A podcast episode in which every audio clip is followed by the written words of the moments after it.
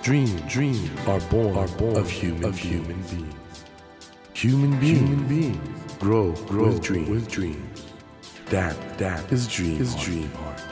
When you touch when you that, touch warm, that vibration, vibration, a new dream, a new dream will be born, born of you, of you.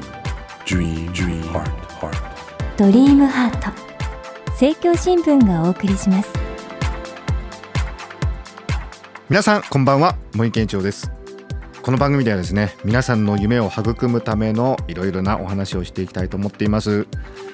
今日も番組にお寄せいただいたメッセージをご紹介しますね。神奈川県のラジオネームそのみーこさんから、こんにちは、初めて投稿します。この番組を聞き始めたのはつい最近なのですが、自分の夢について考えさせられる時間が多くなりました。ありがとうございます、みーこさん。私は今メーカーで数字の管理の仕事に携わっていますが、私が昔からずっと追いかけていた夢、それは翻訳家になることです。あ、いいですね、これね。著者のメッセージを分かりやすく世界中の人々に伝える仕事に携わってみたいという思いを持っています。いいじゃないですか。今も細々と英語の勉強を続けていますが、この春こそ心機一転、自分の夢に向かって大きな一歩を踏み出していきたいと考えています。ぜひ応援していただけると嬉しいですという、そのみーこさんのね、お手紙なんですけど、素晴らしいじゃないですかね。翻訳家翻訳家になるってね、やっぱりこのグローバルな時代にとてもね大切なお仕事だと思うんで、ぜひ夢の実現に向けて頑張ってくださいね。で、そのそのみーこさんの夢を含め、我々はどうやったら夢を育んでいけるのかという、それを今日もですね、先週に引き続き堀江貴文さんに、ライブドア元代表取締役社長 シーイーオー この堀江門といろいろお話ししていきたいと思います。まあ、先週ね、あまりにもトークが面白すぎてですね、私もちょっと夢中になってしまったんですが、まあ、堀江さん、以前から私あの親しい友人なんですけど、本当にね、そのメッセージはストレートに今のね我々に届く力を持ってるんじゃないかなと思います。まあ、日本はねいろいろ大変なこともあるんですけれども、堀江さんのお話というのは大変あの我々がね夢に向かっていく中で参考になることばかりだと思いますので、今週もお楽しみにしてください。そしてメッセージをご紹介したラジオネームそのみーこさんの夢についても堀江さんのご意見をお伺いしたいと思います。よろしくお願いします。よろしくお願いします。宇宙開発の株式会社 エスエヌエス ってこれロケット開発 エスエヌエス からそこを切り出して、はい、インターステラテクノロジーズっていう子会社を作りました。そちらが今主体になっていて、北海道の大樹町ってところに今ファクトリーを作ってます。世間のあの反応としては、まずなんで宇宙開発なのっていう反応って意外と多いように思うんですが、うん、なぜかというと宇宙旅行とか宇宙探査っていうのがメジャーになってないというか、うんうんうん、普通にまあ車でどっか行きますぐらいの、うん、飛行機でどっか行きますぐらいのことになってないから、うん、でなんでなってないのかって言ったら、うん、高いからなってないんで、そうだね、安くするっていう、ただそれだけの話。工業製品なんでロケットといえども、うん、工業製品は大量生産すれば安くなるよね、うん、大量生産に耐えられるようにするには部品とかをシンプルにしていくしかないよねっていうことで、そういうことをやってます。なるほど。あとあの僕がツイッターで見てたかい、なんかね、堀江さんって言ったらなんかお金儲けってイメージがどうもあるみたいで、うん、宇宙開発してもそう簡単にお金儲かんないんじゃないのみたいな反応もありましたよね、うん、かなり、うん、で別にだからそれが目的じゃないんでいいんです、うん、それは、うん、多分ね、そのお金稼ぎのイメージがあるのはやっぱり上場企業の経営者をやってたからだと思いますよ。ああ、そうかそうか。上場企業の経営者ってやっぱり株主リターンを返さなきゃいけないから、うん、株式会社ってのはもともとそういうもんですからね。そう、そうなんですけど、それが、うん、なんかね、日本だけはそういう風に思われちゃうのはなんかちょっとおかしな感じはするんですが、うん、これどうなんですか。でも日本でロケット開発ってやりやすいんですか。やりやすい部分とやりにくい部分がある、うん、やりやすい部分っていうのはやっぱりその要素技術があの全部国内にある。なるほど。秋葉原で買ってきた部品で作れる、うん、あるいはその蒲田の町工場に頼めば何でも作ってくれる、うんうん、なんていうのはあるわけですよ、うん、で技術力の高い部品を作るような会社って山ほどあって、いいですねいいですね。それはもうすごく安く大量に生産することも可能だし、うん、そういうところはすごくいいし、もう一つはその東南海上が全部海だっていうのもすごく立地的にはいいですよね、うんうんうんうん、ロケットってあの東南海上に打ち上げますから、ね、なるほど。悪いことってのはやっぱりいくつかあって、まず一番、あ、そうだ、日本開発の、そう、うん、一番大きいのはあれです。日本の近海は大体どこに行っても漁師さんがいるっていう、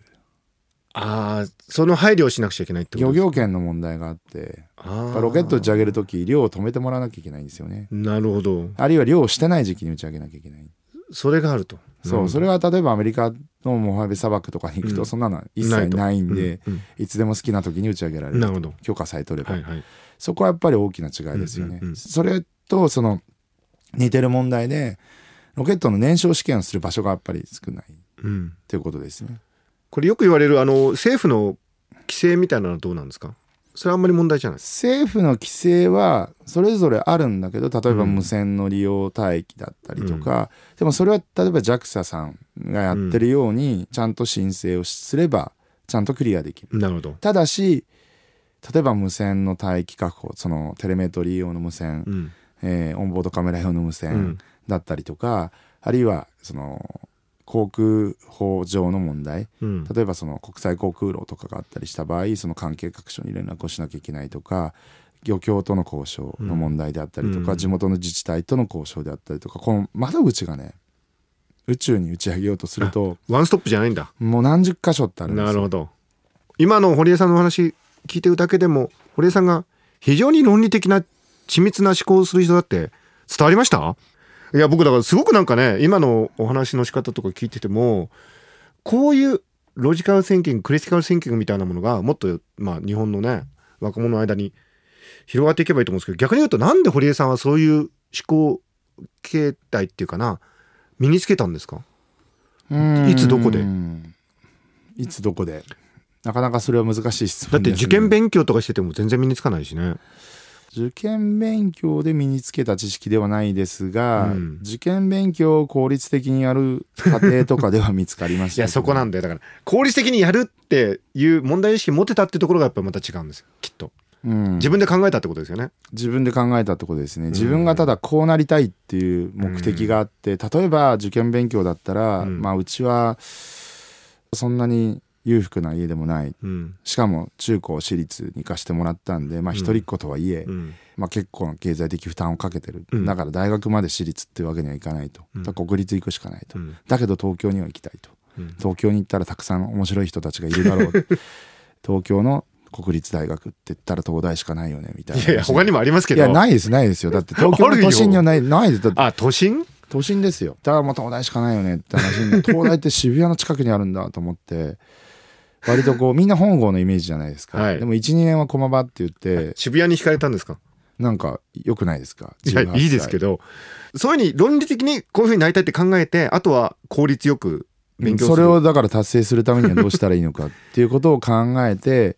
やると、まあいろいろアイデアが生まれてくるわけですよ。あってことはさ、高校ぐらいからもう一人ベンチャー企業みたいな意識あったってことだよね、簡単に言うと。なんか、うん、なんかだから自分の目標があって、目標に対してその、まあ、何をしなきゃいけないのかとパパパパってやっていっかげつとかでそれを実現するっていうのは好きですよね、うん、これまあちょっと陳腐な質問なんですけど、どうしてもリスナーも聞きたいと思うんで、結局人生で何をしたいっていうその夢ってあるんですか？夢が夢を今やってるんですよね。あ、今やってんだ。今もう夢はいっぱいあって、そのさっきも言いましたけど、うん、みんなにさんじゅっこずつ多分持ってると思うんだけどその夢を今実現しつつあるという、うん、にじゅう、さんじゅっこある夢をね、うん、でもどんどん夢ってまたどんどん増えてくるんで増えてくるんで、まただから実現しなきゃいけない夢が出てくるんで、まあ無限増殖みたいな感じでいつまでもそれをやり続ける。やっぱり堀江さんの魅力そこかな。だからなんかね、夢っていうと世間では何年か後にやるために取っとくものみたいなイメージあるけど、うん、堀さんは今ですよね、うん、なんかだからそんな大事にしなくてもいいじゃんっていういっぱい出てくるから大丈夫だよって、今でしょってやつだよね。今流行りの言葉で言えば、ね、今, 今すぐ や, やってもいいでしょみたいな、うんね、皆さんちょっと、まあ、それはある意味欲深いのかもしれないですけどね。まあでも非常に素直でいいですよね、はい、そこね。いや面白い。そうですか。さっきからあの、はい、ディレクターが切るところがないって言って失点抜刀してますが、はいさて番組ではリスナーの皆さんにメッセージを募集していたところですね、そのみいこさんから、今はメーカーで数字の管理の仕事をしてるんだけども翻訳家になりたいで、まあ英語の勉強を続けてるっていう方が、まあそういうメッセージが来たんですが、いかがでしょうこれ。翻訳しちゃえばいいんじゃないですか。今しちゃえばいいんじゃない。あ、今ですか。今今でしょ今いやいや本当にこれ冗談抜きでそれ ど, どういうことですか。 今, 今メーカーで数字の管理の仕事ってことなんですけど、うん、あの今例えばクラウドソーシングってサービスがすごく流行っていて、例えば Google って今機械翻訳で字幕作るシステムやってますよね、ええええ、だから Google って英語で例えば最初に字幕作っておくと、うん、もう各国語に勝手に翻訳してくれるんですよね、うんうん、機械翻訳レベルでよければ、うん、でもまあ割と見れるんですよね、短いから字幕って、うんはいはいはい、あと例えば ライン にも翻訳君みたいなのがあって、あ、ありますね、グループトークの中に翻訳君を入れると韓国語とか英語とかに翻訳してくれますよね。ありますね、ありますね。ああいうノリであれをもうちょっとその精度を高くして、そのプロ向けにお金を取って、うん、まあ割とこうマイクロ課金みたいなものをして、うん、あるやるサービスの会社がいくつか立ち上がってきてるんですよね、うん、Google の字幕とかでは。ただ多分その、まあ、Facebook とか Twitter みたいなメッセンジャー的なものでもそういうものがこれからどんどん立ち上がってくると思うんですけど、とりあえずその Google で字幕やってる会社に登録してみりゃいいんじゃないですか。あれあのクラウドソーシングでやってるんで。確かにだからね、そのみいこさん の, あのメッセージ読んだ時、僕あのすごく素敵な夢だなと思ったんだけど、この翻訳家っていう言葉の持ってる意味がなんとなくその昔ながらの、例えばあの英語の本を翻訳して出版するみたいな、うん、いやだからそのね完全なパッケージにならないとダメなんだっていうふうに思ってるんだよね。でも本当は、うんうん、要は人間ってあの最近ね佐々木俊直さんっていう人がレイヤー化する世界っていう本を書いたんですけど、はいはい、その人間っていっぱいたくさんのレイヤー層があって、例えば日本人であるとか、はいはい、日本国籍を有しているとか、あるいは僕は例えば アイティー 企業家だとか、うんうんうん、宇宙事業をやってるとかっていう、うんうんうん、いろんなレイヤーが堀江貴文っていう個人を形成してるわけで、うんうん、それを串刺しにしてみんな、まあ、いろんな串刺しの仕方で堀江貴文っていう人間を見てると、うん、いろんな部分で見てる。昔はでもそうじゃなくて、割と固定化された大きなレイヤー、一つのレイヤーがものすごいこう価値を持っていたというか、例えばそうだよね、そう国民国家の中で日本国民であるっていうのはものすごいアイデンティティの大きな部分を構成していたと思うんですよ、おそらく。だけど本当はそんなことはなくて、うん、例えばフットサルが趣味ですとか、うん、スキューバダイビングもやりますとか、なんかいろんな多分レイヤーがあって、はいはいはい、すごい複雑なんです本当は。うんうん、わかります、うんうん、で彼女も多分翻訳をする人みたいなレイヤーって彼女の中にやっぱもう薄くあるんですよ。すでにあると。すでにあるんですよ。だからそれをちょっとずつ大きくしていけばいい。なるほど。だからいいんですよ。でそれが全てになる必要もないし、うんうんうん、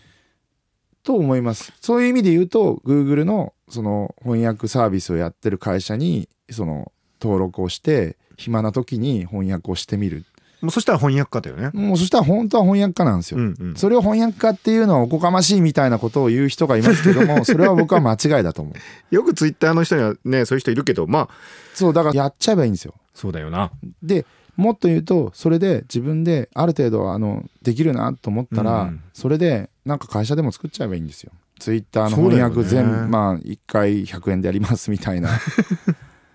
ツイッターでもいいし、うん、あれでもいいんですよ。 ライン でもいいんですよ、うんうんうん、ライン のグループトークに呼んでくれれば、あ、私が翻訳しますと、私が翻訳しますみたいなサービス。いいね、いいね、いいでしょ。いいねいいね。それできるね。簡単にできる、ねうん、それ今思いついたこれね誰まだ誰もやってない。もう、もうこの収録中に新しいビジネスモデルを思いついちゃうという、うん、確かにそれできる。これできるでしょ。できるできる。だって入って入ってりゃいいんだもんねグループに天才堀江貴文の今一端を見てしまいましたけど、そのみいこさんいいですか。だからね、なんとなくこの文面読むと今はメーカーで仕事してるから翻訳家っていうレイヤーをそこに重ねちゃいけないみたいな。そうそうそう。でも重ねていいんですよ、うん、重ねていいってことですね、まあ、なん何の問題もない。うん、うん、僕やっぱり堀江さんの話ってすごくロジカルですごくクリアに見てますよね、世の中のことをね。だけどそれがなんか実はね、この番組のテーマである夢を実現するためにはどうしても必要なことなんだっていうかね、そういう今の時代のあり方に向き合わないと結局夢も実現できないし、うん、隣の庭の芝生が気になる人はこの時代に適応できないと思う。自分のスタイル 俺, 俺は俺っていうスタイルをやっぱ貫かないと、やっぱ他人に影響されて家買わなきゃいけないんじゃないかとか、車買わなきゃいけないんじゃないかとか、そういうことをいちいち気にしだすと適応できない。いや苦しくなっちゃうしね。だから僕は思うんですけどね、堀江さんに憧れる若者たくさんいると思うんだけど、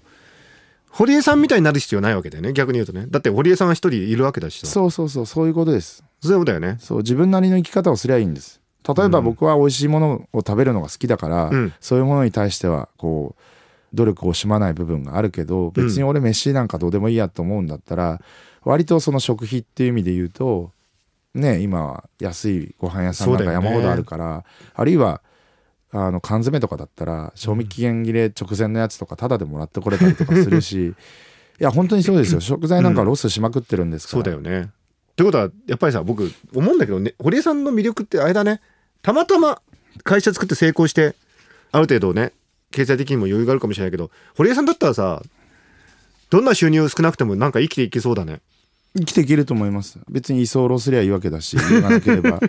ご飯食べさせてもらう代わりに面白い話しますからっていうんで全然ね食べさせてもらえると思うし、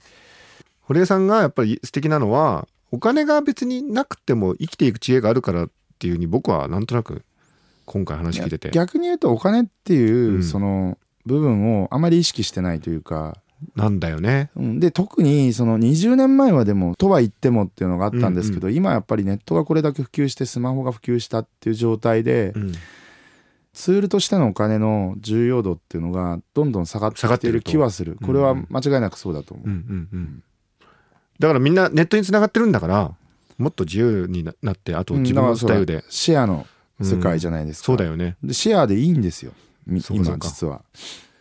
いやなんかすごくいい時間でした。堀江さんそろそろ時間になってしまいました。でもこれからも堀江さんのスタイル貫いてくださいね。 あ, ありがとうございます。本当堀江さんのメッセージって実はまっすぐですごく心に届くものだと思うんで、リスナーの皆さんぜひ参考にしてください。堀江さん最後にあのなんか一言くださいみんなに。一言ですか。一言二言。なかなか難しいことを言いますね、うん、まあでもその夢の話で言うと絶対皆さん夢どでかい夢を多分持ちになってると思うので、うんうん、それを諦めずに言い続ける、実行し続けることによってそのうち一つぐらいは多分叶うと思いますよ。ありがとうございます。えっと堀北真希と付き合いたいって言い続けるってことだっけ。いや、まあ、別に付き合いたいとまでそんなおこがましいことは言いませんけれども、はい、はい、まあそういうことですね。わかりました、はい、堀江貴文さんでした。どうもありがとうございました。ありがとうございました。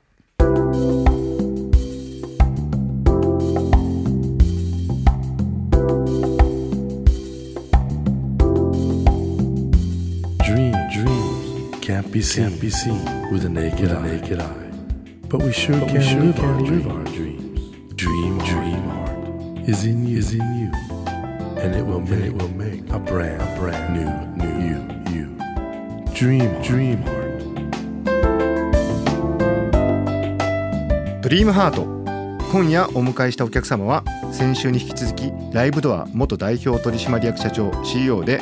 今株式会社 エスエヌエス のオーナー。堀江貴文さんでした。いや皆さんいかがでしたか。あの僕はね昔から堀江さんの、まあ、友人なんで、堀江さんがねああいうなんかまっすぐで非常に論理的な考え方をする方だったってのは知ってるんですけど、まあ、世間でね一部その堀江さんの言動が取り上げられて誤解されてるってことにちょっと悲しい思いがありましたし、それから日本にとってもねもったいないなっていう気持ちがあったんですけども、今日はねあの堀江さんの非常になんていうんですか、夢に向かってまっすぐ進んでいく思いだとかそういうことが聞けてよかったなと思います。あのリスナーの皆さんもぜひあのこの夢の実現にね向けて堀江さんの言葉参考にしていただけたらなと思います。